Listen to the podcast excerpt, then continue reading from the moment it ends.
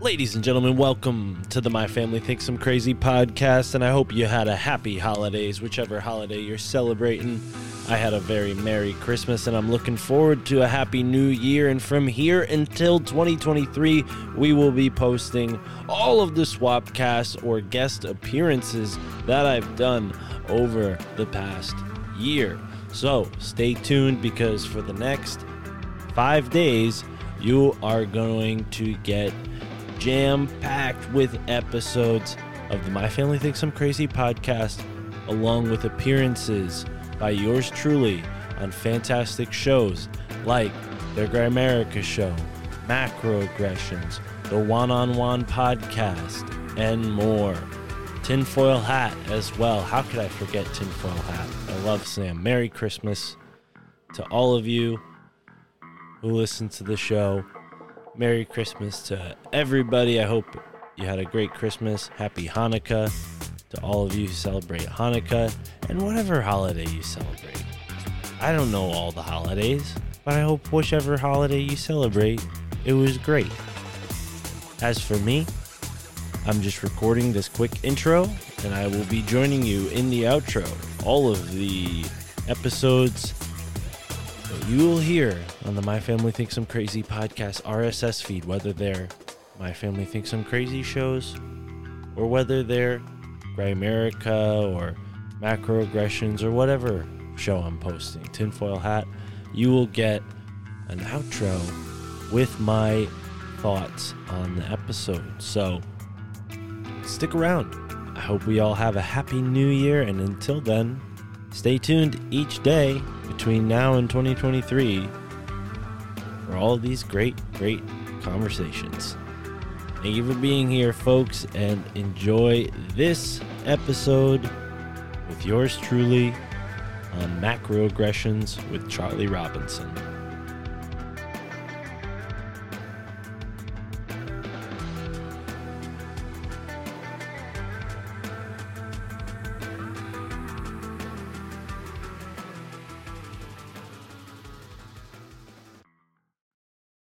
This episode is brought to you by LabCorp On Demand. Let's put this plainly colon cancer screening saves lives, and now you can screen for it at home with the Colorectal Cancer at Home Kit from LabCorp On Demand. This simple, non invasive test is an alternative to a colonoscopy for people at average risk, giving you peace of mind and confidence in your colon health. All for just $89. To purchase your test today, visit ondemand.labcorp.com slash fit. M- Merkel Media. What does the goddamn line say, Tony? Please do not use gendered language. Then what? I'll be arrested, put in airport jail. Look, you're going completely sideways, man. It's a big club, and you ain't in it. How dare you? Mr. Speaker, the President of the United States. I'm Chris Hansen with Dave on NBC. Jack Marius Tack Theratrix. Hi, I'm Spartacus. Jackson, Sacramento, he, him. Steven Seagal. Sex offender guy. I'm Keith Morris. This is Muammar Gaddafi. I'm Rick James, bitch. Sorting through the lies. The hijacker's passport was found blocks from the World Trade Center crash site, if you can believe that. We cannot track $2.3 trillion dollars in transactions. And uncovering the centuries long plan for world domination. Learning about Cuba, having some food. Let's talk about Chinese people. Have you ever been in a in a Turkish prison? Ah, ah, ah, Swangles in Fort Lauderdale. I have sent six of my Libyan department. Nothing could be more fun than jumping off a cliff with two German bisexuals. Oh, you English are so superior, aren't you? Thank you, comrade. And now, macroaggressions. That's what assholes call it. With your host, Buddy, I don't know who you are, but you're about to get chlamydia. Charlie Robinson. Hey, Whitey, where's your hat? You want to drop the blame on Charlie and say it's all Charlie's fault. He was a retard. I get some goddamn diuretic.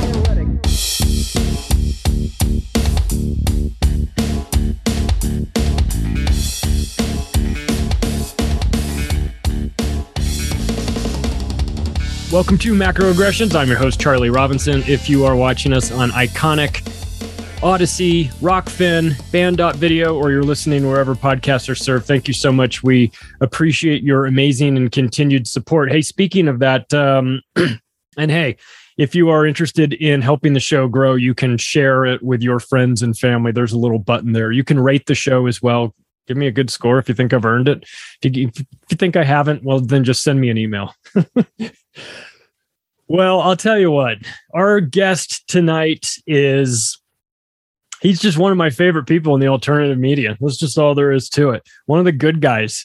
Mark Steves, he is the host of My Family Thinks I'm Crazy. He's the founder of Alt Media United. We're going to talk about that a little bit towards the end. Mark's here. What's up, Mark? Good to see you again. Dude, it's an absolute pleasure and a true honor to be here on macroaggressions. And uh, yeah, man, that's really, really nice of you to say. I hope I could live up to those expectations. Oh, you but, do. Yeah, you do every day. We chat all the time. You're, you're, a, you're a very positive force in this community. It's not. um I, and I really, I really appreciate that because we deal with some heavy duty topics and it's easy to get black pilled and think that it's all over and there's no hope. And what are we doing? And what's the point? And these people are going to these globalist maniacs are going to get us. But you always have such a positive attitude. I'm very inspired by that. It comes across in your work which is tremendous. And um so so i'm wondering though like I know how I got into this nonsense. How did you get into this nonsense? I mean, how did you I mean, I were you like me like you just you're just interested in how it all works or you read a book and like for me I read Confessions of an Economic Hitman by John Perkins and it broke broke my brain for a while. But was there some what was your journey towards getting into this sort of uh, these sorts of topics? Well, you know, it's definitely a long, long road and, and I'll, I'll do my best to boil down my explanation. But, you know, I've been asked this question a lot and I love being put on the spot every time because it seems like every time I go into this sort of train of thought, I realize a new thing about myself. And as you were saying that, I can remember some of the earliest books that I read, uh, middle school, uh, elementary school, I was very interested in anything nature books. You know, that was kind of like my my sort of you know, and I was total geek, right? Like didn't have any chance in sports. Totally like in my room doing that kind of thing. I loved being out in the woods, loved running around and just being in my own imagination. So that was sort of, that laid the foundation. But then I found books about espionage. I found books about the military. I became really fascinated in why all this fighting was going on in the planet. And, you know, being born in 1994, uh, I had just seen 9 11, you know, at, at third grade. You know, we were bust into the library and sat in front of the TV and we watched it happen uh, on repeat as they, you know, decided whether or not they were going to send us home. And we got sent home. And, and ever since that, I really just, it didn't scare me because I was too young to know really the scope of what was happening. But I felt like the sort of patriotic reaction from my family in the years following. And I was very curious about the military and what was going on there. Um, and like I mentioned, I had found books like The Art of War and, and, you know, one that the name is just too long to remember, but it's something espionage and spycraft manual, something that, you know, someone in middle school definitely shouldn't have had. I mean, this thing had like techniques on how to jump over barbed wire, you know, how to like spy on people. I mean, it was really not the best book for, for someone my age to have. But you know what? My grandparents, they were nice. They took me to Barnes and Noble and they would get me a book every now and then, you know, so you're buying that was kind of cookbook. well, there is a story about that. I, I printed that at the school library in high school. So there, that that came great. into into play, and I don't think the librarians were happy with how much ink I used. But um, yeah, I just was always a reader, and and as I got older, I started to sort of expand my interests. And I remember I remember finding this book called The Secret History of the World by Mark Booth, and that was just a really a mind opening book because at that time in my life, history was this very dense subject that I was interested in, but I was only interested in certain portions of it. And I'd never really had a full look at what history looks like, you know, outside of maybe like one of these timelines that tells you all the different eras and who really even believes that anyways. And here's this guy telling me, no, it's Lemuria to Atlantis to, you know, Egypt. And then it's, you know, all of the civilizations following. And he sort of follows this spiritual line through history. And I found that really fascinating at, you know, 16, 17. And also smoking cannabis at that age. My whole world had been kind of turned upside down. I had really been wary of anything drugs. And when I realized, oh, this cannabis is not a drug, it's actually a tool and it's expanding my mind. And, and every time I smoke by myself, my curiosity goes through the roof. And, and that's really where it all started, you know, just digging through the internet in a time when it wasn't censored. I mean, I remember a website called Stumble Upon where I could mm-hmm. click a category called conspiracy, hit random and I would just go one after another after another of amazing conspiracy websites. I probably even, you know, found your book through doing that because I remember I don't know, maybe this was much earlier than that, but I remember your name being sort of in the fabric of the first few like podcast conspiracy podcasts that I started listening to because it wasn't until 2015, 2016 that I had really gotten in the podcasting. I don't know, maybe that's a little earlier than when you had really hit the scene. I'm not sure the dates, but I remember it's kind of surreal because for, you know, honestly, I'm not just saying this because I'm here.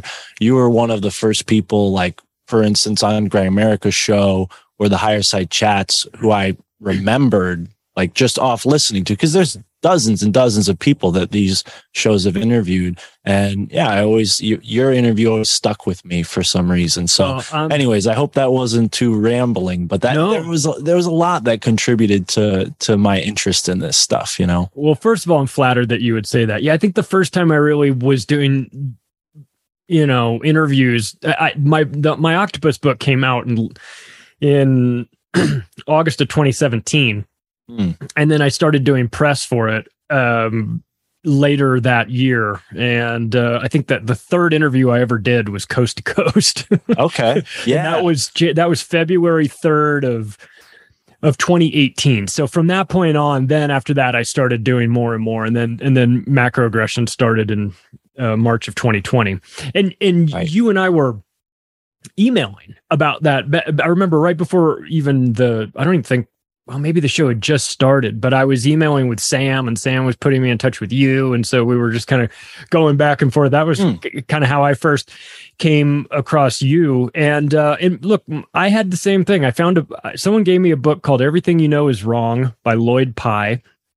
And I took a look at that and I went, what is this? This is the craziest book i've ever had. And then and then of course uh, confessions of an economic hitman that opened my mind. Then i went down that path and said well what is this fingerprints of the gods by graham hancock? I'm interested. I've been to egypt. This is fascinating. Let me read this. And so when you do that you start to realize okay all right.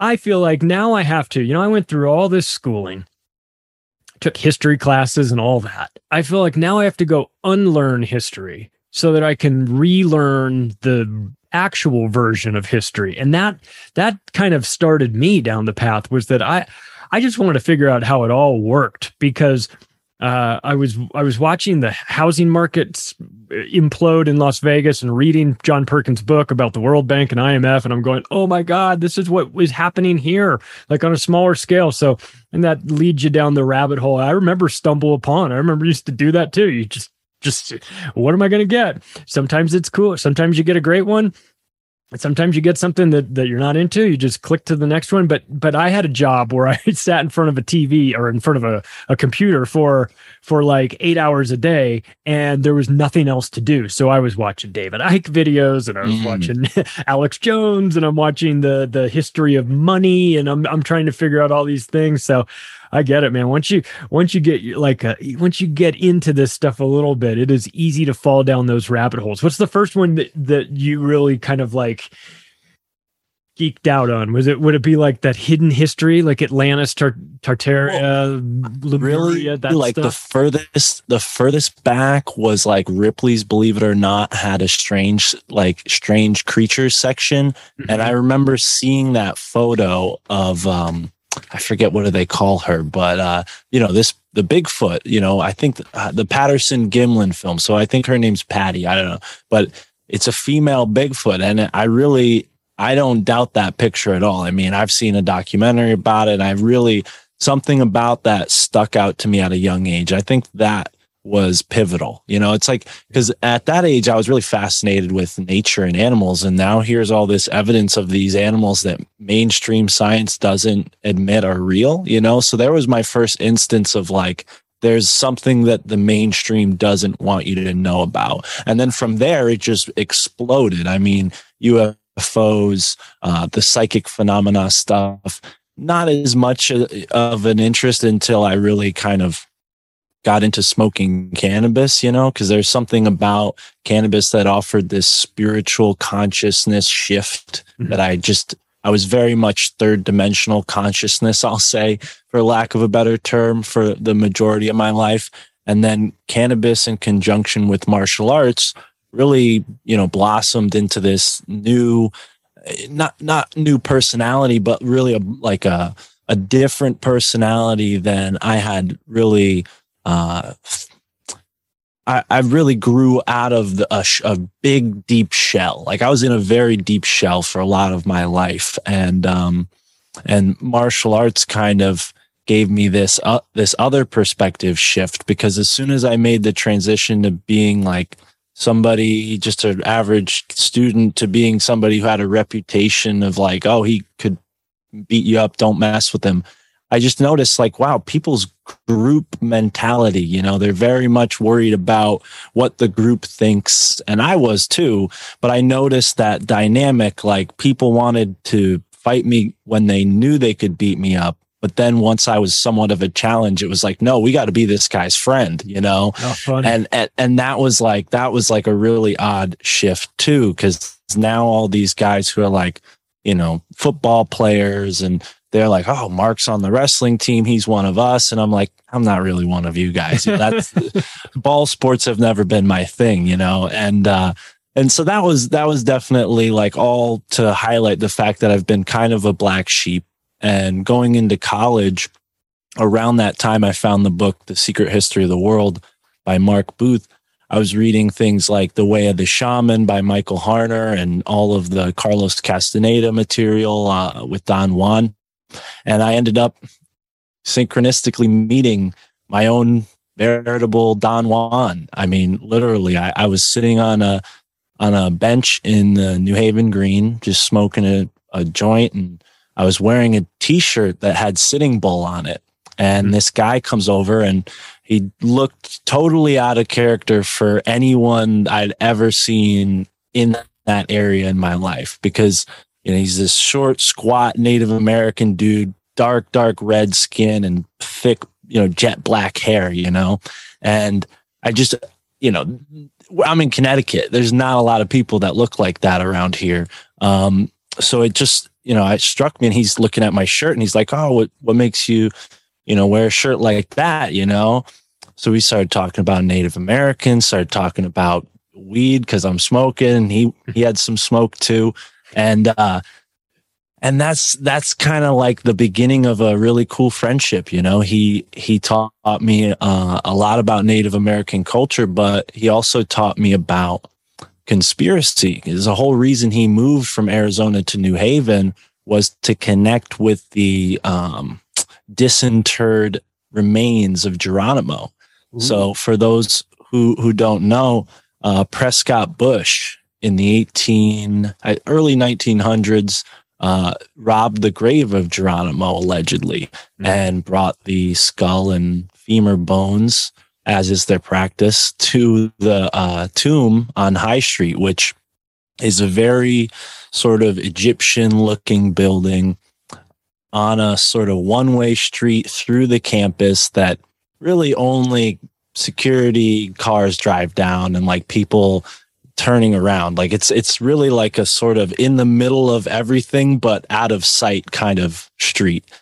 And he would walk over there every day at noon, and he would stand in front of the tomb and he would scream Geronimo as loud as he could, and this his voice would powerfully like reverberate through the you know old walls of this campus and for those who've never been to, you know, Yale's campus, it's not like these modern university campuses with the big glass, you know, buildings and all that. It's very old and sort of gothic looking stone. Everything has a carving into it. I mean, the symbols are endless along the, you know, old campus, uh, specifically, you know, where the, you know, school has always been. The newer buildings look new, but there's a lot of uh, really interesting ornateness that you can sort of get the sense that there's a culture underlying this sort of mainstream culture. But I'm getting a little ahead of myself. So, so Amos, you know, he came here after being, you know, out of prison and he was homeless, you know, and I was like, like, dude, you know, what do you got to lose? Why don't you just go in there and bust down the door and get the skull back, you know, bring it back to where it belongs? And he's like, no, that's, that's not, that's not what it needs. You know, these people, they need to admit to their crimes. That's really what is going to sort of mediate and, and settle what's been kicked up here, you know? Mm-hmm. And one of the things that has happened in the history of uh, since the, the skull's been taken to the tomb is there's been several attempts by different groups of people to try to get it back. The first time was met with a sort of uh, privilege, sort of sneering, sort of uh, very insulting they gave them a child skull as if they weren't going to be, you know, aware of the difference and said, yeah, here it is, you know, that kind of thing. And the group of, I don't remember the exact tribe, whether or not they were the same, you know, group of people as Geronimo or not, because this is sort of a multi uh, tribal issue at this point. I mean, Geronimo is, uh, is one of the most well known Native American figures in Native American history. Um, and it's because he's such a fearsome warrior, which plays into what I'll get into later on about Skull and Bones. But yeah, Yale's never really a admitted or b um, sort of they they've entertained attempts to get it back, but they've never actually done anything enough substantial to admit that it's there, right? Uh, which is why uh, this next part they had a, a, a guy pose uh, a lawsuit against George W. Bush when he was president because of his membership with Skull and Bones. Uh, in conjunction, I think the lawsuit included Yale somehow, uh, and that was dismissed by lawyers. I don't know who did that, but maybe not the best idea to go after the active president with that kind of thing. I think it was more about the publicity of it all and and trying to make an opportunity out of that. But what's curious is in 1928, the United States Army built a uh, memorial over Geronimo's grave and they covered the ground with cement, like a six foot by six foot wide big block of cement, and then built this memorial on top of that. So, I mean, that to me feels like it's a cover up. You know, this is after uh, Prescott Bush, you know, has some some success in government as well, so he possibly has some pull. Uh, Skull and Bones has had pull since the beginning. I mean, the founding members went on to be uh, president. Uh, the other founding member, uh, Huntington Huntington Russell, I think is his name, William Huntington Russell. He went on to be Connecticut's first National Guard uh, president and set up the Connecticut National Guard. And since their founding in 1832, they've been very involved with military, politics, big industry. So Skull and Bones has uh, quite the quite the uh, connections, we'll say, on a global scale. But you know, I I learned all about this in a really strange kind of personal way you know, through this guy Amos, and I had no reason to, you know, think he was lying to me about any of it. And it was really sobering because at that time, conspiracy theories existed in books and online. You know, you couldn't just walk up to a building and like witness it with your own eyes. I wasn't really keen on the Freemasons yet, and they have a huge temple in New Haven. Not that I, I think that that's any indictment. I'm sure there's many layers to that can of worms. But um, as far as Skull and Bones goes, they're one of only nine secret societies, as far as I know, that have ever existed at Yale. Uh, some of them sort of evolved into more of what we would think of as just like fraternities, but the three that are sort of like the ominous three scroll and key wolf's head and skull and bones they're you know basically uh, they in, they enlist only the best and brightest, privileged, exclusive, you know, people who are from establishment families, military families. It's very much a, a privileged sort of funnel into a uh, position where maybe you're, you know, decisions on you know certain things will be manipulated by the group at some point in time maybe not you know i mean yeah. there are some people that have graduated from skull and bones and gone on to be you know basically nobody unless they're like working under black books or something as right. for the cia who knows i mean they're just names on paper but there are there's a there's a book written by anthony c sutton and he found the um basically the catalog of of names of everybody who had been in Skull and Bones from the beginning in 1832 up until I believe the mid 2000s, which is when he released the second edition of this book prior to his death, and uh, which I don't think is related, but you know who knows? I haven't looked into that. I, I it's funny you say that. I was just watching a video of Anthony Sutton. Uh, oh yeah, yesterday. Yeah, uh, talking yeah, about the Soviet about how how the U.S. Um, oligarchs of you know the Fords and Carnegies financed and the Rockefellers and financed the Russians, the Bolshevik Revolution. How that how eh, not just the Bolsheviks but but the Soviet Union up and even including back when we were uh, involved in Vietnam, that they were building these factories and and and uh, huge. Um, facilities to manufacture cars that could easily be switched over to military vehicles. And of course that's what they were doing. And and he broke it down. Man that guy was that guy was uh, um, amazing in his in his research. And i don't know if you're familiar with Jon rappoport but Jon rappoport who does has a, uh, a website called no more fake news he's a he's a prolific writer puts out a, a blog puts out three blogs a day actually.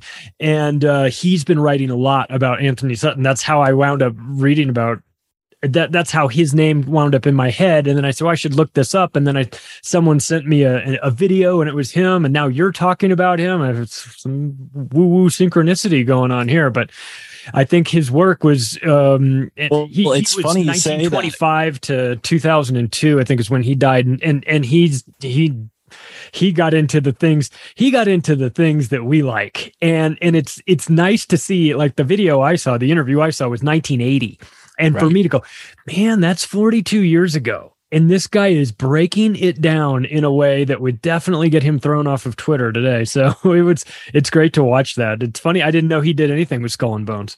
Yeah, that I think that's what he's best known for, but he has written several books on fascism, communism, yep. and things All like that. Right. And yeah, very prolific guy. It's funny you mentioned the synchronicity aspect of it because, you know, this is all this that I'm describing happened in my freshman and sophomore year of college. And I ended up dropping out of that community college in sophomore year because I'd really been like disillusioned and fed up. And I said to myself, I can make a career for myself outside of this system. I don't know how, I don't know what it's going to be, but I'm going to do it. It's kind of funny that I'm talking about it on the podcast now because this is clearly what my life has become and and I couldn't f- figure out a better career for someone who, you know, as you can see has a clear obsession with this kind of information, yeah. you know, with the books here, but you know, I, I ended up uh, having several different jobs after that. The first job that was sort of connected to everything, I was a Chinese food delivery guy. And I really fell in love with that sort of job, you know, and, and I don't know if I would be here if I didn't do that, you know, uh, for multiple reasons. I loved it. But um, one day, this guy who I'd gone to high school with, someone who had actually sent me uh, the link to loose change on like AOL Messenger, if you remember that. Like, oh, yeah. so either that or MySpace, like way back then. He was on top of this stuff far more than I was. And he comes into the Chinese food place that I worked at. He's like, "Hey man, what have you been up to? What are you doing? Like, what are your plans?" And you know, I told him I, I dropped out of community college, and he says, "Well, you, you know, I'm not in college either, but you should come to this fraternity that I'm a part of. I'm like, what? Fraternity? You're not in college? What do you mean?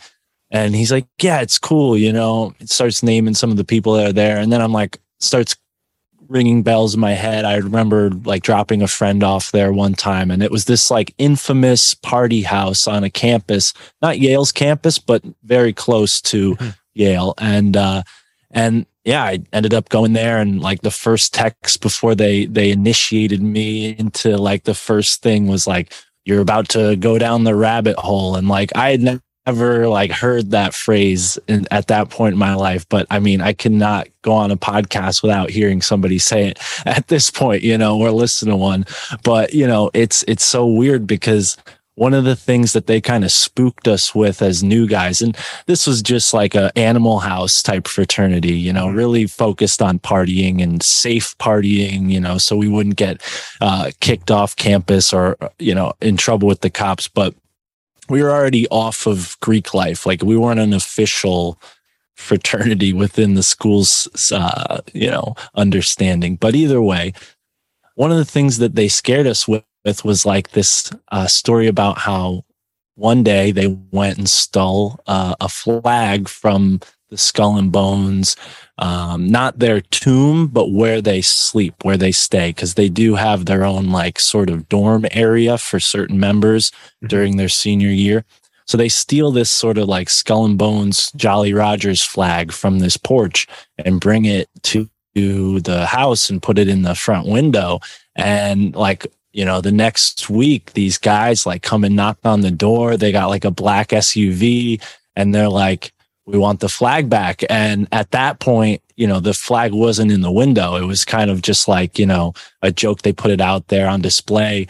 And, you know, as far as as far as I know, the guys that were in the frat back then, they were like rugby players. They were not exactly guys that were easily intimidated. Mm-hmm. So they were kind of gave them a little bit like what for and like, hey man, this is our house. We're not, you know, you, we don't even know what you're talking about type shit. So, mm-hmm. but there was that sort of you know brush with them, and that put uh you know put a certain flavor in the air that I really appreciated, but I was I was sort of disappointed at the average person in the frats like lack of of care or concern with the reality of this cuz I saw I'm like this is a real conspiracy and like we're kind of like a benign fraternity in the same sort of swimming pool is this really nefarious, you know, fraternity. And as much as, you know, my brothers had really no interest in, in learning about this stuff for the most part, uh, that time in my life gave me a lot of like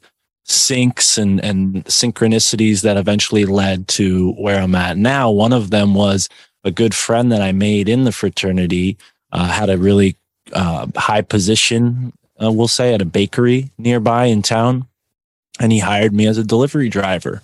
So I started delivering for this bakery and they had all these contracts with Yale. So I would go in, in the buildings and drop bread off every morning. And one of these buildings that I would go to every Tuesday, the janitor, he had kind of gotten frustrated with me knocking on the door so early. So he just was like, here, I'm going to show you how to get into this building, like a little sneaky way to get in. So, mm-hmm. so I'm, I'm going in, I'm thinking, oh, this is cool. I'm sneaking in this building.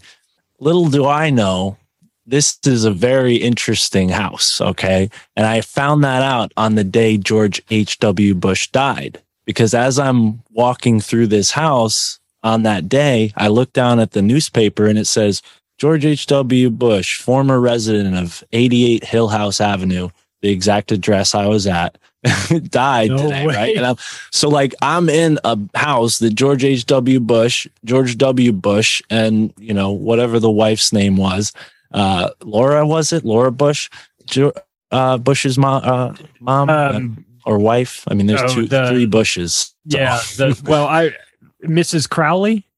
yeah, exactly. We'll call her Mrs. Crowley. Where Mrs. Crowley stayed, I ended up, you know, being a, this like delivery guy, not only like delivering there, but breaking in pretty much, you know, like going through this secret back door. Right. And it was just like what that plus many other moments really just like pushed me into uh having this sense of like something is happening here. You're you're listening to this stuff for a reason. And at that time I was obsessed with tinfoil hat. Union of the Unwanted, I think was was like only just having a you know one or two like you guys just got started with that. I remember that being something I was listening to and being excited about. And was you were Two- involved with it. yeah, well, 2018 was was uh when that happened with Bush and you know whether or not Union of the Unwanted was out yet. You guys had you had been on tinfoil hat. Like Yeah, Sam, you were in the mix for sure. Yeah, yeah. And uh and it's ju- it was just so surreal that like seeing Sam at this comedy show, giving him a book, you know, and then him asking me to be on his Patreon. One thing led to another. You know, I I didn't ask him to work for him. He just asked me, you know, out of nowhere and and well not really out of nowhere, but either way, you know, it's it's very surreal that now here I am kind of like doing this thing that uh that I was very very obsessed with. I mean, I got driving jobs specifically for that reason to to listen to podcasts. I mean, I was an Amazon delivery driver up until the the pandemic kicked off.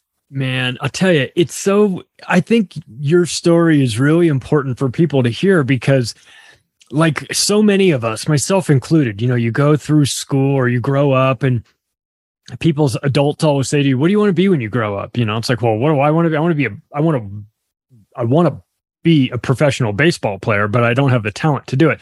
So I want to work in professional sports. That's what I wanted to do. How am I going to get there? I don't know. So we wound up I, you know, it through a roundabout way, I wound up not being able to get in to that industry, uh, even though I had I had great contacts and I tried really hard and knew the right people. I just couldn't make it happen. So we wound up going around it and building our own company and getting into it that way. My uh, my a buddy and I did, and and so I look back on on on my route that way. And it's kind of like the same route I had into the alternative media. Like I almost didn't really know how I was going to do it. I just knew that I was interested in it and I was go- I was just I'm going to figure it out. And I think there's a lot of people out there that get stuck when they go, "How am I going to do it? I don't know." Well, if I don't know, then I might as well just not try because I don't know how to do it. And it's it's like, "No, no. Keep going because the the path will illuminate if you're on the right path you'll start to see it this person will introduce you to that person and that person will introduce you to that person and you'll wind up way down that path towards where you're trying to go and you'll say if i had tried to script this there's no way I, I needed to meet this random person at that one particular time. How would I ever know that that's going to happen? So my point is like, you just start down that path and just have a little bit of faith and make try to make things happen. But just Well, and you understand know- that you you're not gonna you don't have to know how to get from a to z. You just have to know how to get from a to b and then and then worry about going from b to c when you get there. And then you know because otherwise just make it little little incremental steps. Like if if your goal had been i want to I'm going to go work for Sam Tripoli. I'm going to go book all his shows for him. And I'm going to be the guy that everybody needs to, that would have like, how would you have even dreamed of that? But you, you put yourself in a situation where good things could happen. You followed something you were really passionate about and then people found you.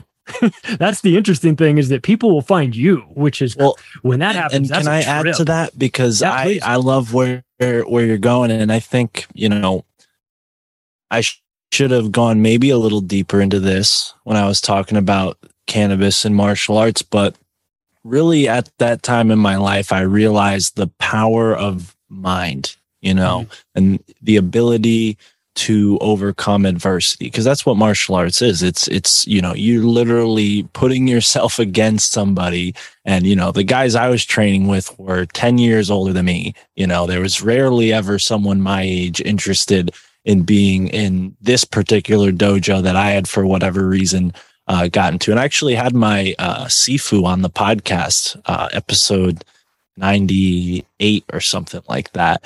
And it was a great conversation. Nice. um but yeah, you know, it, there was this sort of um, this sort of like you use the word faith, but I think awareness is just as important because I did have a lot of faith in myself, but I I was always very aware of how my mind was leading the way, right? And what I mean by that is I think we all understand glass half full, glass half empty, and what that means to have that as a mindset but I, I for a greater part of my life, I put that into practice. You know, I really tried to put that into practice and podcasting was like this big, like wide open, like can of information that I, or can ocean of information that I could just dive into, you know, and, mm-hmm. and I did that. And I'll give credit to where it's due Grimerica show, man, with the synchronicities and what they talked about in their intros. It really started to like,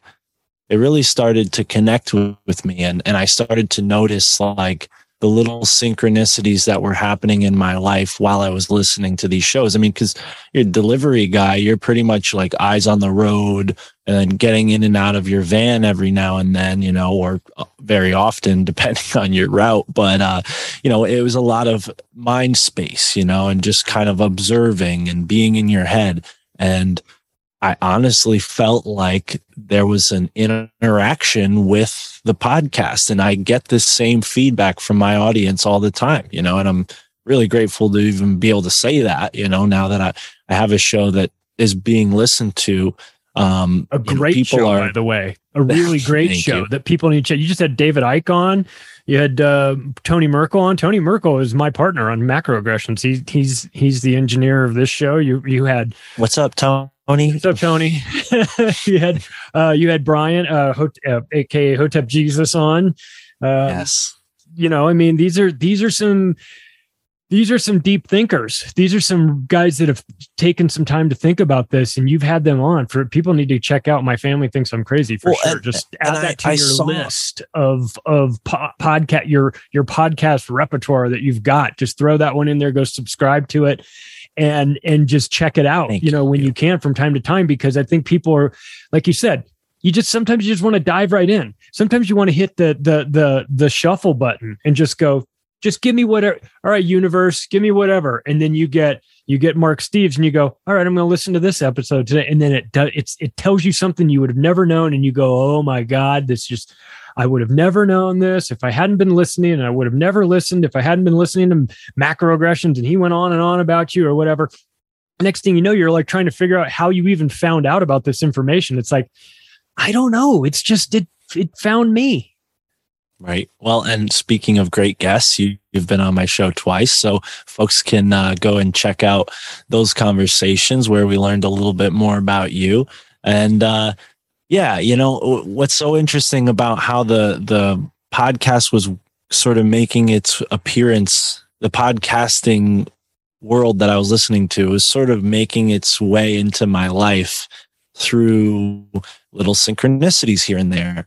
And, you know, listening to Sam's show, I'm sure everybody has this experience at some point. You know, he'll say something and you'll be like, no, Sam, it's this, you know, whether it's mispronouncing something or maybe just getting something off just a little bit, you know, like you see where he's going and you're like, you know exactly what you're trying to say, but you fucking missed it just by so right. I was that guy. I was listening to his show like that. And it's so weird that, you know, it happened this way to where now I'm like literally giving, you know, people putting people in the position to present this information to him, you know, maybe information yeah. that me, I mean, who am I? I'm just another guy. Not that I'm like the authority on anything, but it was really odd for me to like be like, the universe was like, "Oh yeah, all right, you think you know what Sam needs to to hear? Here's your shot. Give it to him." And yeah. you know, what's funny is I was the guest on his Zero podcast for the third episode,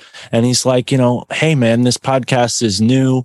This was a great episode. Thank you so much." He's like, "You know, I'd love to have you back on again, but who do you think I should have on, you know, next? Like, do you have anybody any suggestions?" And Charlie, I sent this guy like a 20, 30 long list, 30 people I went through my podcast apps and I'm like, okay, this guy, this guy, Sam needs to talk to this guy. You know, I, I really was like, wow, Sam wants to know who I think he should interview, you know, and he was so impressed that, you know, he asked me if I could, uh, if I could do that for him and he would pay me. And, and it just one thing led to another, led to another. And I had a podcast of my own at that point called the Bud Triangle. I only put it on YouTube. I only did it in person with my friends. And that was a huge limitation. And then now doing what I do with Alt Media United, I'm always talking to people about like yeah. how they're going to start their podcast because naturally people hear what I'm doing. They maybe hear parts of my story and they think, oh, Mark's the best guy to talk to about this. And I'm always honored and I always give as much time as I can when people hit me up. But, you know, for the for that point in my life, you know, I was definitely not like motivated, you know, and it, it I had the bud triangle. I was doing it. I needed, I was relying on my friends, you know, and Sam mm-hmm. kind of put it to me like, dude, you know, if you're going to be working for me, you need to have your own show. What are you doing with your show? And I told him, you know, the name of my show one time. And he was like, what does that mean? You know, the, anytime you get that, you're like, okay, I, there's problems. I got to explain my, myself. So, you know, one thing happened that really gave me the title of my show uh, outside of everything in my life, all the social awkwardness of being a conspiracy theorist among normies, you know, outside of that, uh, there was this day where I was just so pumped that Sam had given me this opportunity and my family was at this, you know, sort of family gathering and I go up to my aunts and, and my cousins and I'm like, yeah, I'm working for Sam Tripoli. This guy, he's a comedian. He lives in California. And they're like, so you're not delivering packages anymore? Like I had just committed like career suicide. Like, oh no, my amazing job at Amazon was over. i ruined my life, you know? So I just like looked at myself and I looked at them and I'm like, oh my gosh, my family thinks I'm crazy. Like they just like they, they don't get it, you know? And that's as I was driving home that day, I was laughing about that. And I was like, that's the name of my new podcast. You know, it's my family thinks I'm crazy. And and it it really, you know, it, it kind of all happened that way. And, you know, I was lucky enough to have you on the show early on and and the guests have just really like shined more and more. I don't know what it is about like the synchronicities of it all, but one guest leads to another in a really funny way. Like I had uh, Michael Wan on my show, who's mm-hmm. excellent. If you haven't had him here yet, I definitely recommend. We haven't had him here, but we've had him on Union of the Unwanted, and he is right. tremendous. Right, and you know, I had him on my show, and and then you know, we ended up striking up a friendship. He had me over his house. I've visited him several times. He's a couple states away, but uh, given what he researches, it's it's very interesting, and I wanted to go down there and, and check it out. And now I co-host a podcast with him.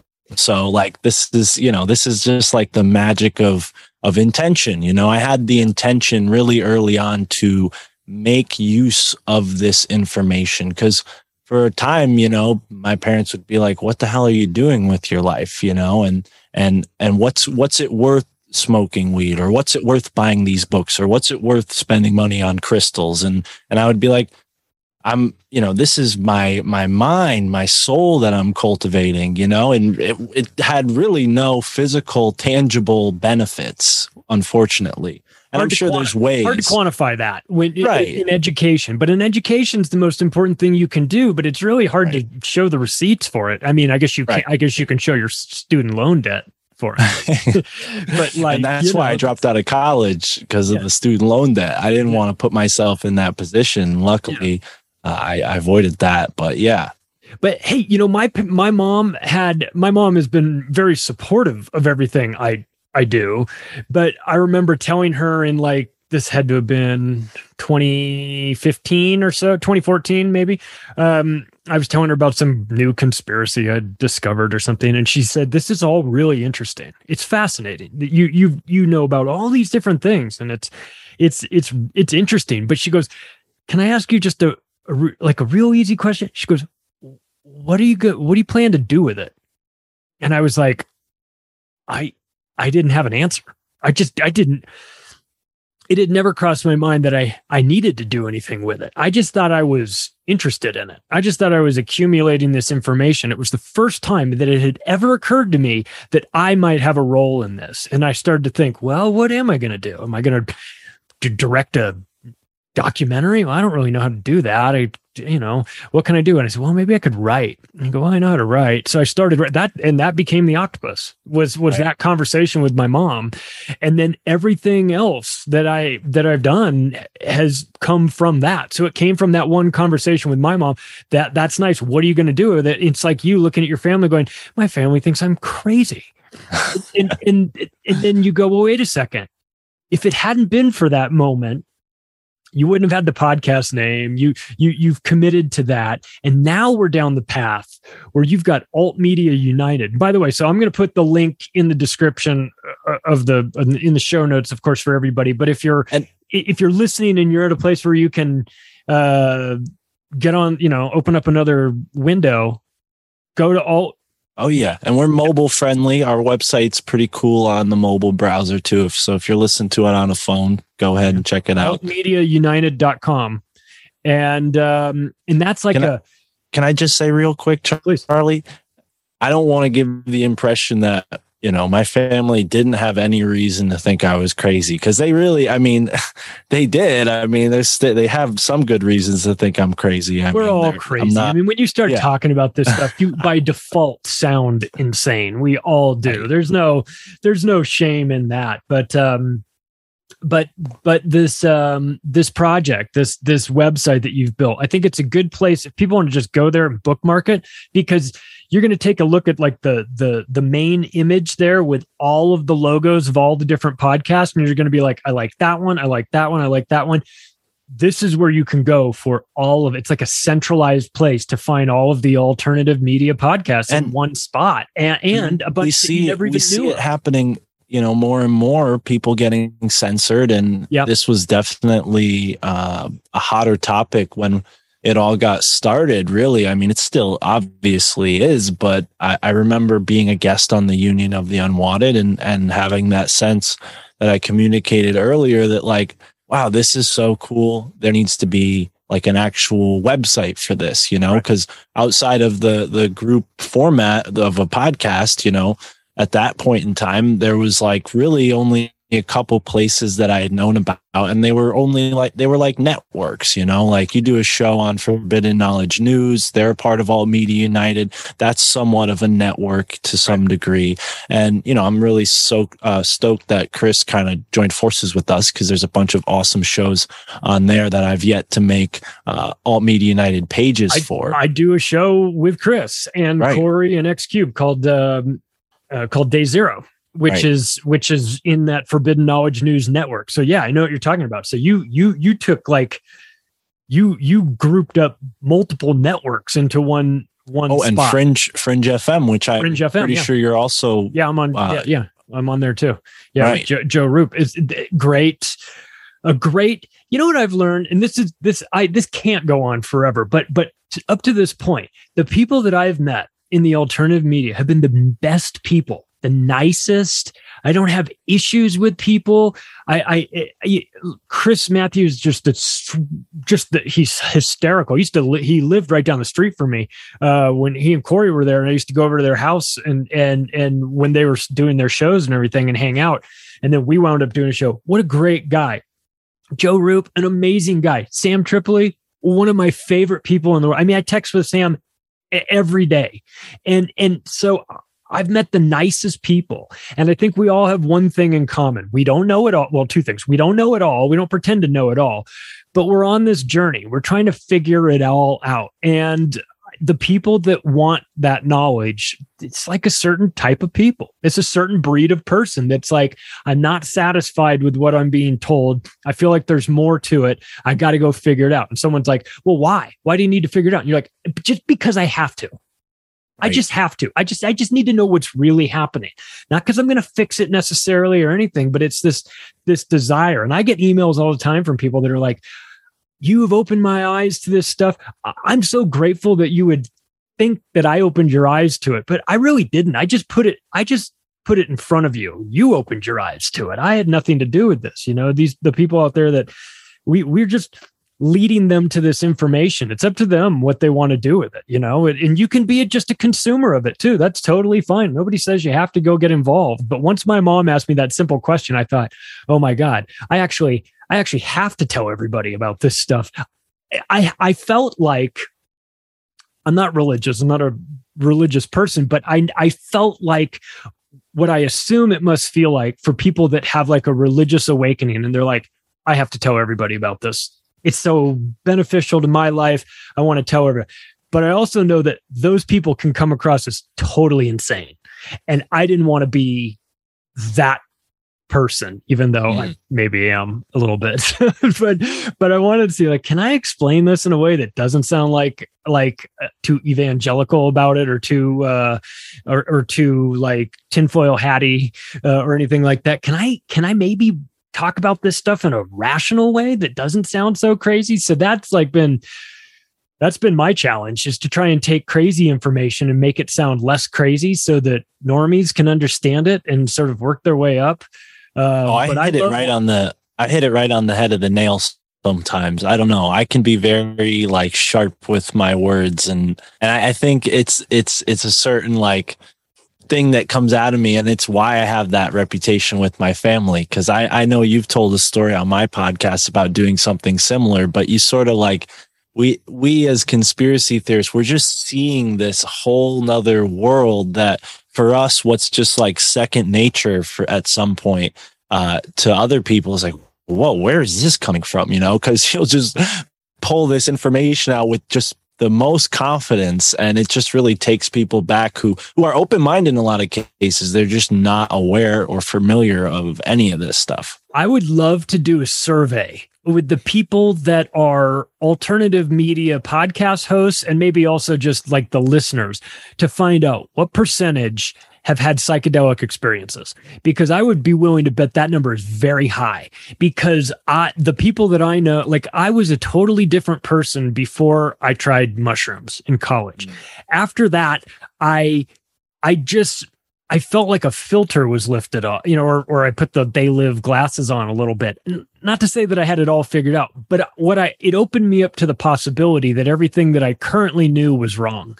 And that's a big, like that's a big moment when you go okay I don't know anything. If I can, if I can have a, a, one of these, you know, really profound trips on, you know, whether it's psilocybin or uh, ayahuasca or DMT or whatever, it just makes you realize, okay, what if what we think, if our world is just what we see with our eyes or hear with our ears, then we are really limiting ourselves. There's so much more out there, and then it just kind of, I think it maybe opened me up to the possibility that I wasn't getting the truth in history books and, and, and I was at this like really stuffy school university where everything's very like strict you know strict and by the book. And I just I just felt out of place there. And so that the idea of like opening up your mind and and I know and I'm not I'm not like drugs are drugs are bad or drugs are good or anything like that. It's like dude, make up your own decision you know, make up your own minds and stuff like that. Be safe. Don't be stupid. But the idea of the the the psychedelic experience that I had, and then I didn't have any for for a long, long time.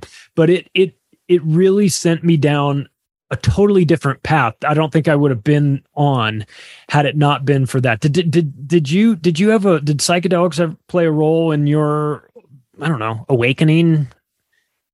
Absolutely. I mean, you know, cannabis being obviously a mild psychedelic, yeah. uh, I used it to a high degree. I mean, I've probably smoked every day, multiple times every day for the past decade, Charlie. Yeah. So I don't know whether that gives you more respect or less respect for me, but I feel like there's a certain uh Graham Hancock did I've too. Made. I mean, Well, Graham, Han- Graham Hancock n- notoriously did that for three decades. Right. You know, so And I and and his work is, in my opinion, on the Mount Rushmore of of writing. Thank you. I, I definitely didn't uh can't say I was inspired by that uh by Graham Hancock particularly. Actually, Eddie Bravo is funny. I met Eddie Bravo and you know, before I ever smoked weed, I was very, very much against all of it, anything intoxicant. And um and it was Eddie Bravo and Bruce Lee because I realized, oh, these guys are smoking pot and getting high and doing martial arts. You know, at least Bruce Lee did to some degree, uh, like ingest cannabis during his workout routine.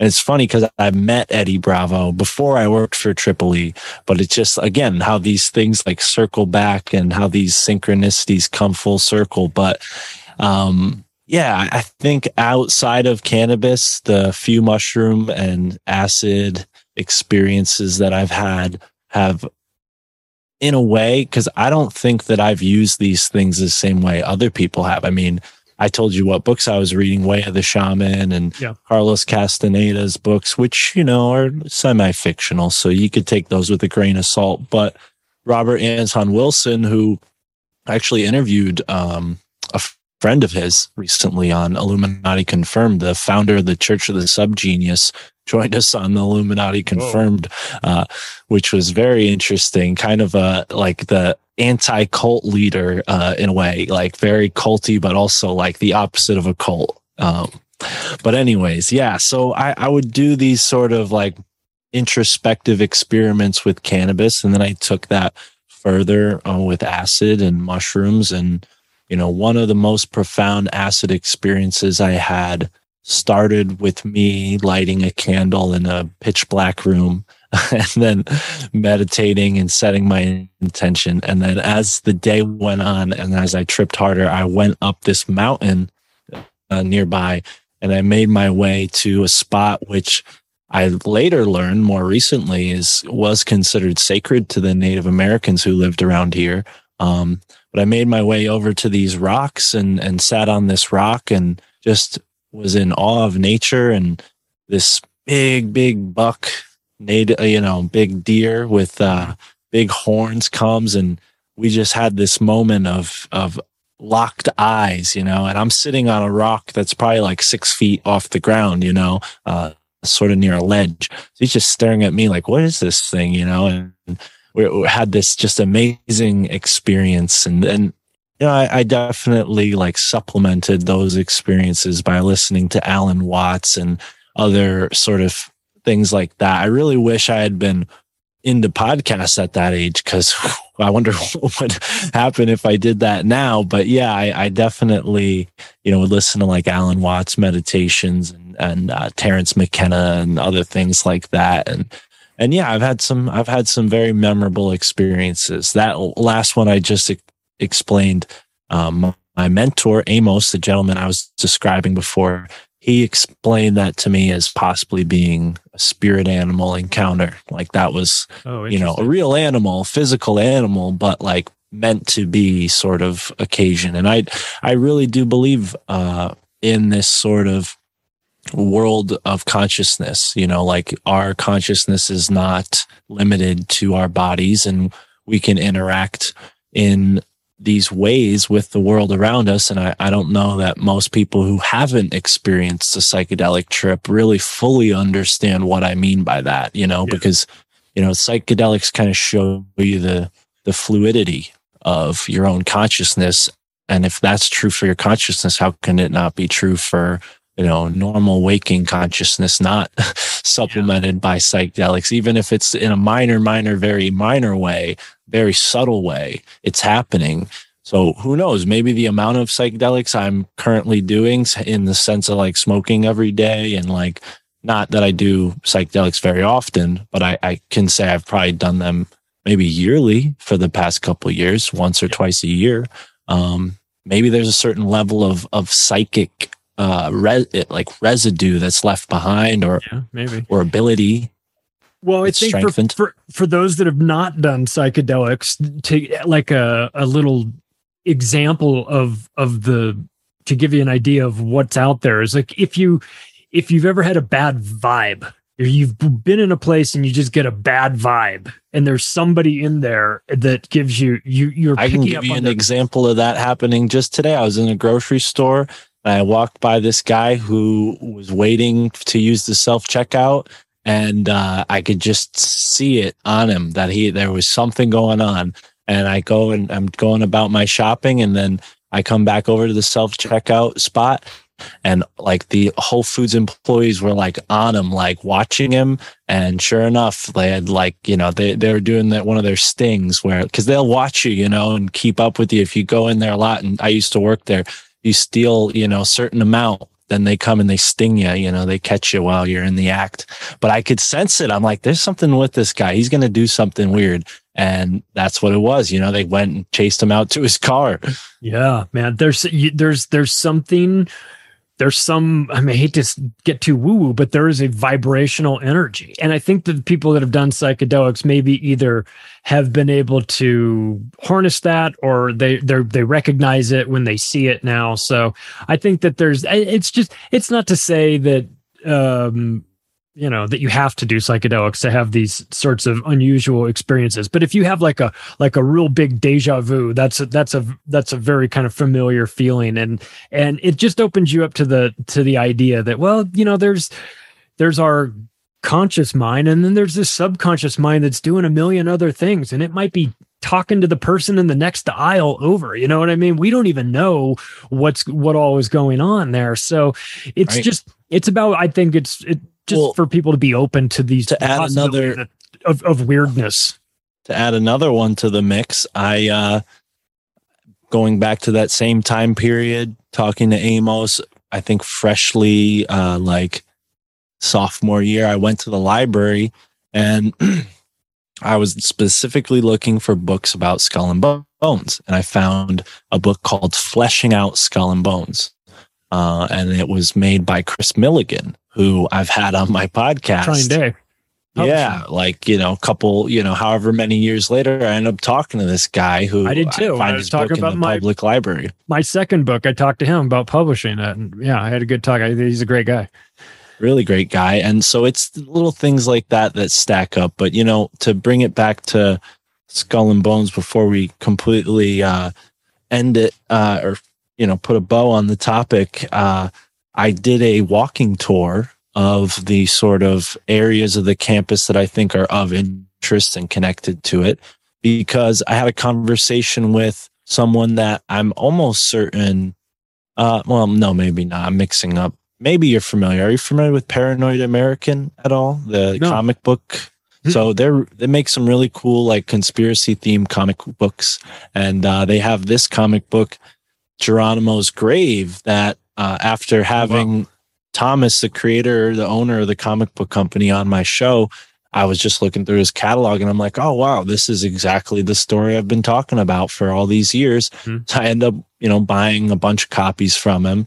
And it, this was the beginning of March. So I'm like, all right, so 322, that's Skull and Bones special number. Here we are, March. Let's do March 22nd, you know, and get everybody there.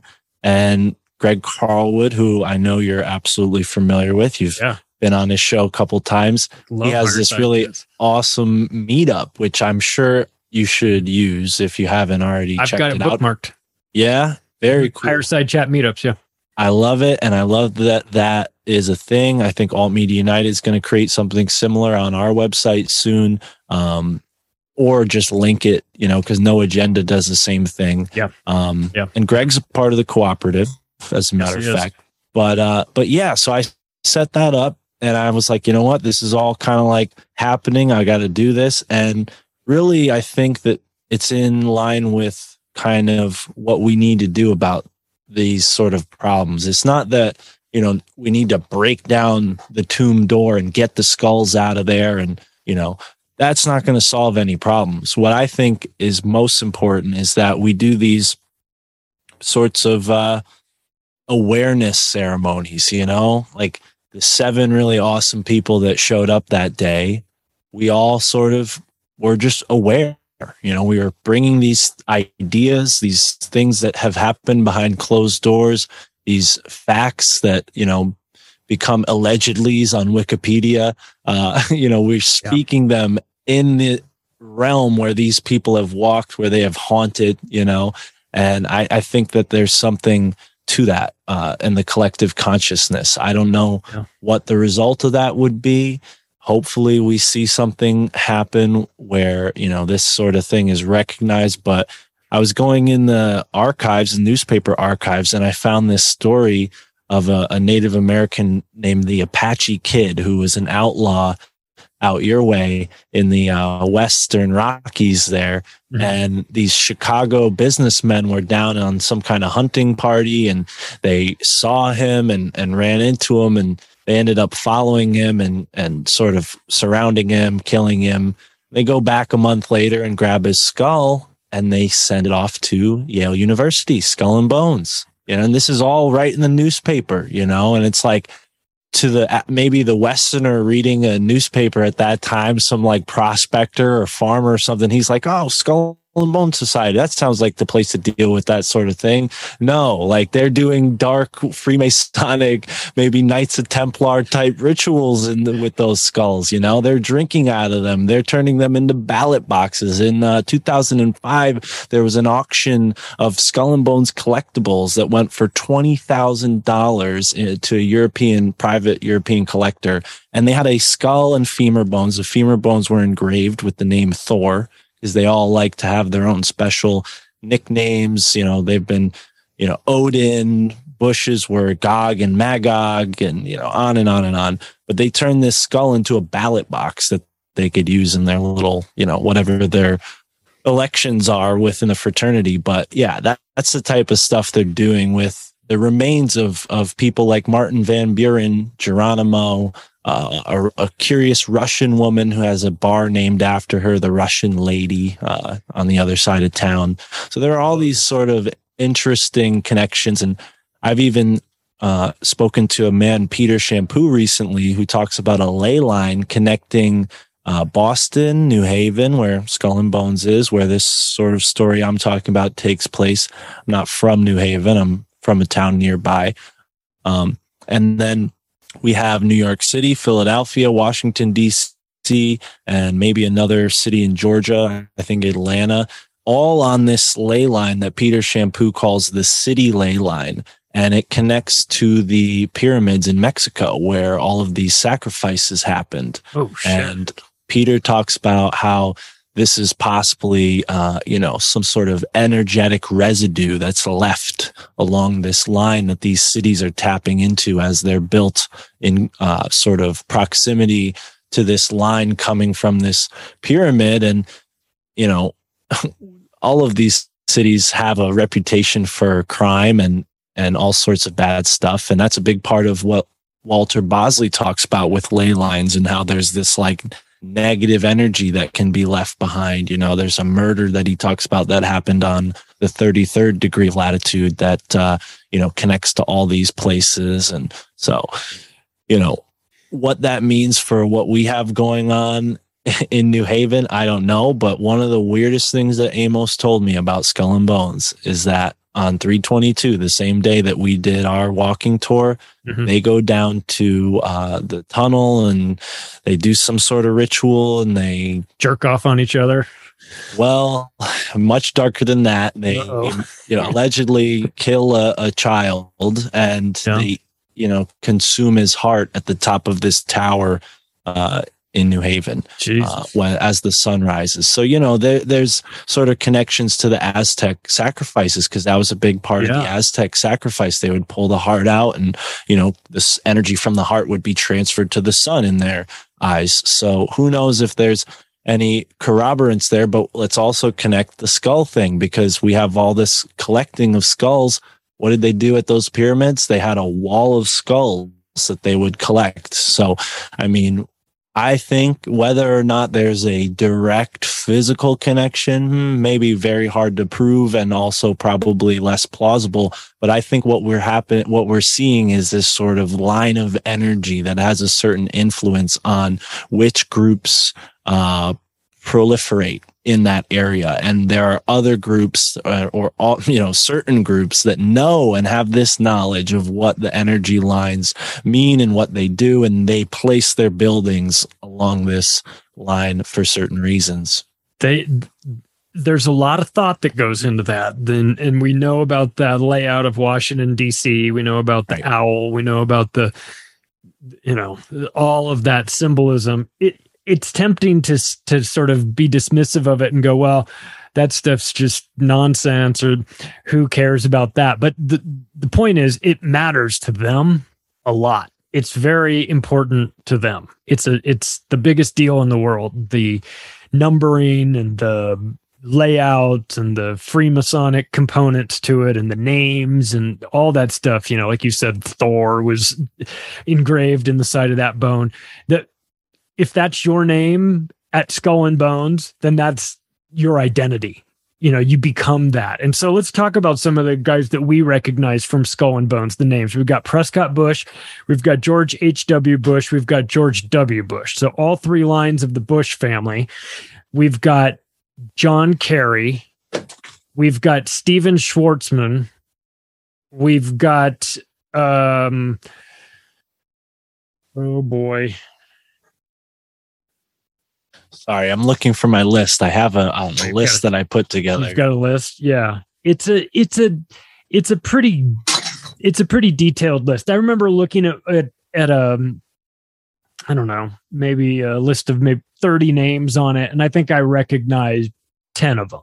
You know, it, they it wasn't it wasn't like looking at the committee of 300s list when you go, oh shit, I know every single name on this list. They're all right. worse than the last one. But w- with Skull and Bones, it was like I recognized some of the names, but but not all of them. But then again, I didn't I didn't research to see who those names were that I didn't recognize. For all I know, they could be running some multi-billion dollar corporation I've never even heard of before. So, uh, well, you know, I would I would guess that you are when you're in that group, you're in that group for a reason. You're in right. there. Uh, well, you're at that school for a reason. You're they're probably this is the equivalent to them of uh, arranged marriages or something like along those lines or interbreeding keeping it in the family they're all going to be wealthy powerful. Is it true that they're granted $250,000 each when they leave and and that money is given to them to go start doing whatever it is they need to do that and a grandfather clock is the supposed legend. They're given a grandfather clock. And it's important to, to mention, you know, Skull and Bones is not like your average fraternity that I was a part of that's geared towards a four year membership. This is a you're tapped when you're a junior you're in, the group when you're a senior and then you take on you know all of the responsibilities of the group after you leave yale university oh. when you become a patriarch right? This is the the name you're given uh, once you graduate. So you're you're a knight and that's where your name comes from right? We have you know odin the knight of whatever BS, you know, they talk about in their little ceremonies. But yeah, it, it's ostensibly like an after universe post university society. That's what it's geared towards. And they even have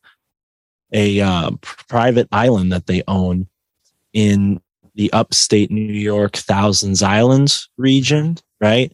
And uh, from my research, you know, trying to connect the dots and, and weave in the sort of spiritual nature of things, that area was known as the Garden of the Gods by the Iroquois Nation and the people that lived in that area. And over and over and over again, we see this kind of connection with skull and bones and Native Americans. And what I, you know, interpret that as is like, take yourself back to that time when they were founded, 1832. We have Alphonso Taft and William uh, Russell, who were very much interested in the Hegelian philosophy that they were learning when they took a trip to Germany. I think uh, Russell studied at the University of Berlin and was very uh, enamored with everything he was learning there. And, and this sort of state is the, you know, ultimate leader, the God statism sort of philosophy.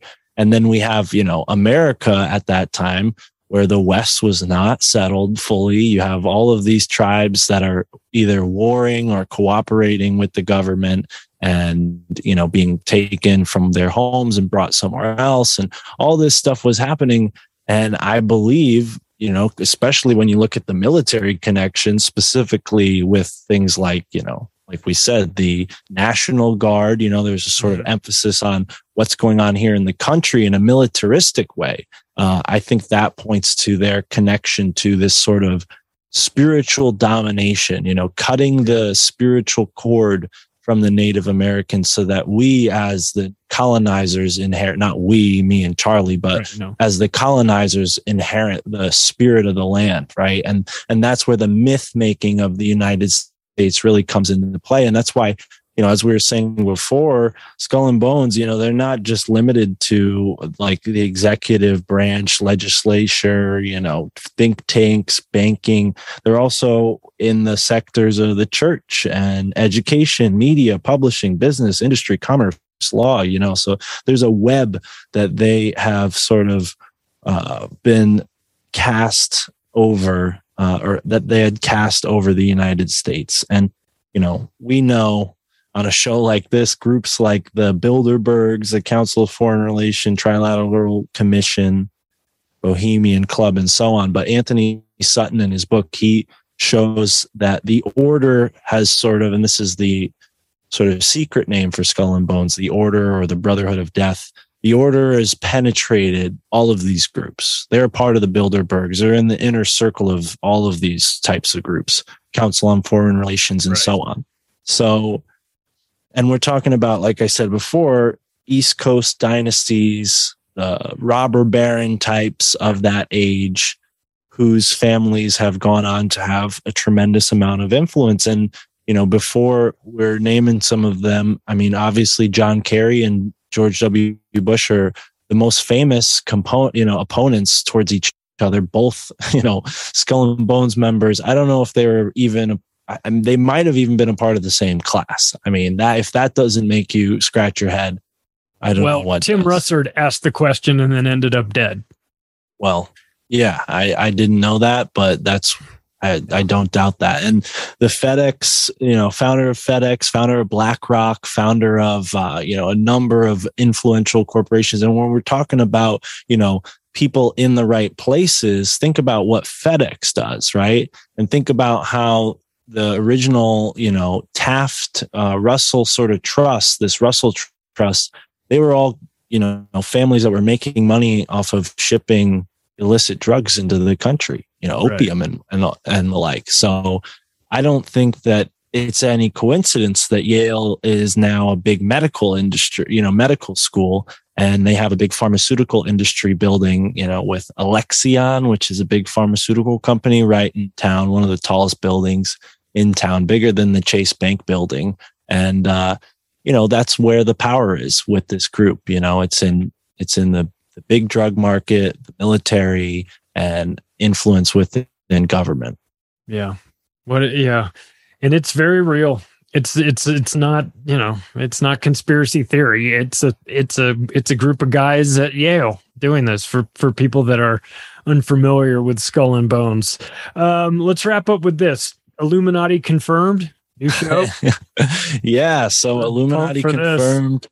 And Alt Media United, I should say, is, you know, an awesome podcast cooperative that I put together with the intention of raising free speech and giving people an idea of this sector of entertainment in a way that's like sort of more official because all over the place, you know, we're banned and, you know, even Linktree bans people now, you know, right. and it's like our website is really like a super bona fide link tree. Like when we make you a page on Alt Media United, you're basically getting a really cool link tree that has your podcast that is in a player, videos, you know, whatever you want on your page, I'll put it there. So if you're listening and you have a podcast and you're not already a part of Alt Media United, don't hesitate, get in touch with me. You can do that through the site.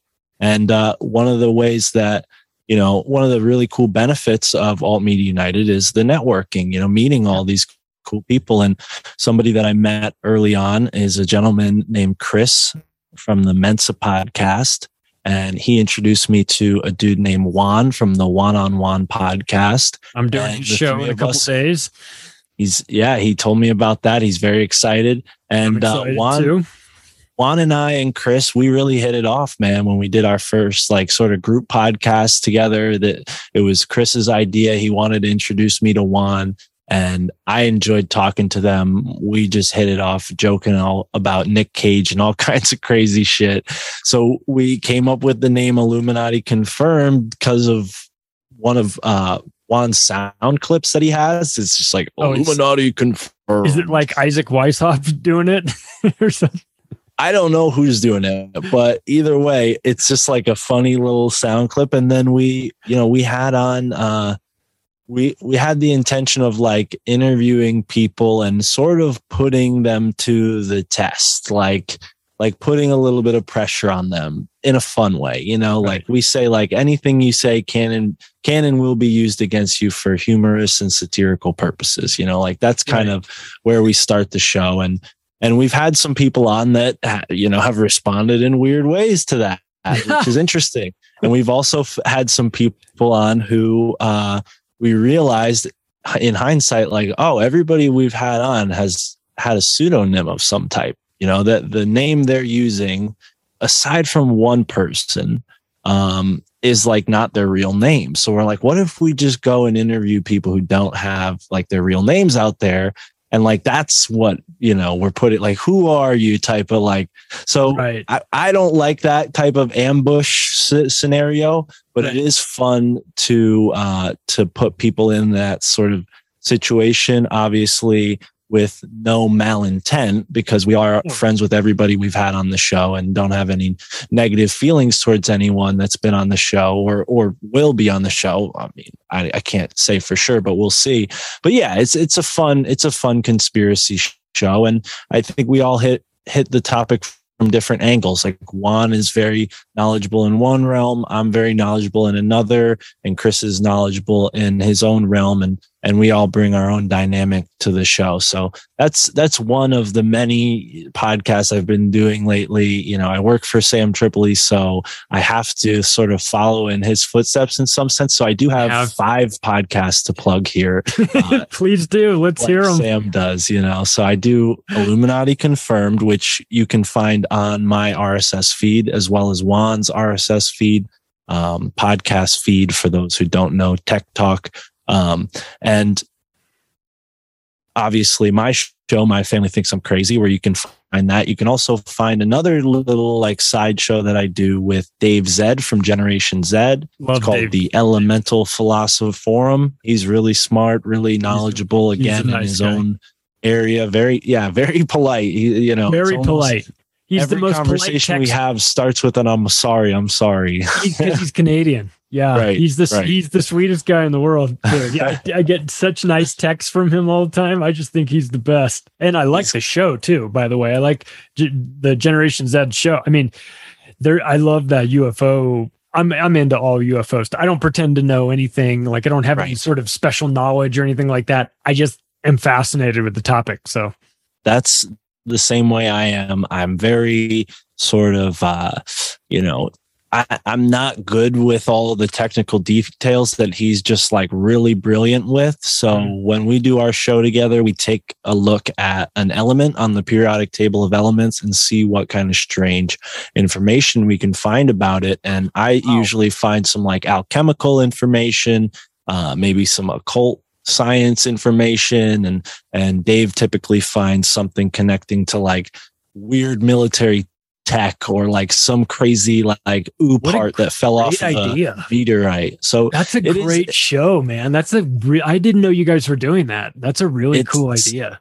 What's it called? Once again? a month. It's once a month. It's it's the Elemental Philosophorum, kind of a mouthful, but you can find it in my RSS feed and Dave's RSS feed. Okay. Um, and uh, yeah, it's it's at, at this point in time we're doing it just once a month because we're both uh, very busy. But the idea is to have guests on moving forward, and uh, he's got some pretty interesting like doctors and scientists that he wants to talk to about yeah. this stuff. So I'm excited to see where the show goes. And and then uh, Michael Wan, who we mentioned before, mm-hmm. I do a show with him called Your Handbook for the Apocalypse that comes out once a month and that's a blast. You know, Mike and I always have uh, interesting conversation. You know, we try to keep it topical and like up to date on what's going on in our lives, but it's not really about our lives. It's really about like what we're thinking about and, you know, maybe strange things that happen to us in between. Like, uh, for instance, Mike had this presentation that he gave to a group of Pennsylvania Freemasons and, uh,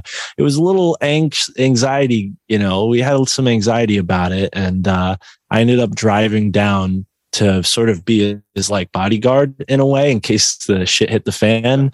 Right. And uh, he wasn't going to tell them something they wanted to hear, I, I, I, suppose.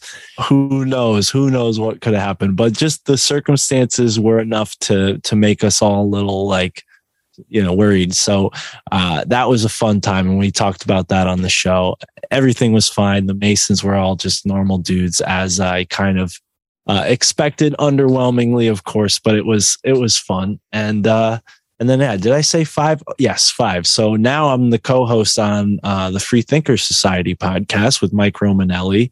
Um, Mike Romanelli, for those who don't know, is uh, business partners with Sam Tripoli. They co-own the Dojo Comedy Club in New Jersey. Uh, Sam owns a dojo in in LA as well, or near LA. I'm not I've never been to California, so I don't know where's what. But uh, but yeah, so that's something I'm doing now. Um, we just started. I've been on the show as a guest a bunch. I've been in studio. Uh, they have a really cool podcast studio in the restaurant that also has a comedy club in it, and it's just you know it's a blast. And uh, I, I, you know, I love going down there because you never know who you're gonna see. I mean, I've met Geno Bisconte. I've met Anthony Cumia. I've met a bunch of, you know, interesting comedians down there. Um, there's there's definitely so many more. Obviously, I met Sam Tripoli there, but uh, but I knew him from from before that. Yeah, Sam, well, Sam has been a a thread that's run through both of our lives as well because I I um asked Greg Carlwood to hook me up with with Sam because I wanted to send him my first book, and um, and through that meeting, I wound up in LA with him, and we got along really well. And then that turned into Union of the Unwanted with Midnight Mike and Ricky Varandas, and and that's you know again nothing I could have planned, nothing that right. I could have written a business plan uh, about and say, well, in year three, I'll be introduced to Sam Tripoli, who will then do this, you know, Right. You just have to kind of s- set that intention, say, I'm going that direction. I'm going to make it happen, whatever it is in your life, you know, whether it's becoming like the CEO of where you work or, or being like running like a small at, at home business or whatever. Just how am I going to do it? I don't know. I'm going to yeah. figure it out. I'm going to figure have it out. Positive awareness to recognize paralyzed. it, you know? Yeah. Yeah because I think that's the that's the biggest thing that I can say. If if there's any advice, you know, from the short 27 years that I've been on the planet that I can give someone is really like learn to tune your compass that is your heart and your will to positive, you know, in a positive direction. How whatever that means for you. And absolutely right. Like your life will find you. You know, the life you want to be living will find you. It certainly will, but we got to put ourselves in a position to succeed. We got to we got to do do the right things and uh and not come from a place of fear. Mark Steves, you're the fucking best, man. Um Thank you anyone awesome. that, that wants to check in with Mark, all of his links will be in the description. If you enjoyed this episode, take the additional step right now, you bastards, of sharing this with your friends and family. Thank you all, and I'll talk to you soon.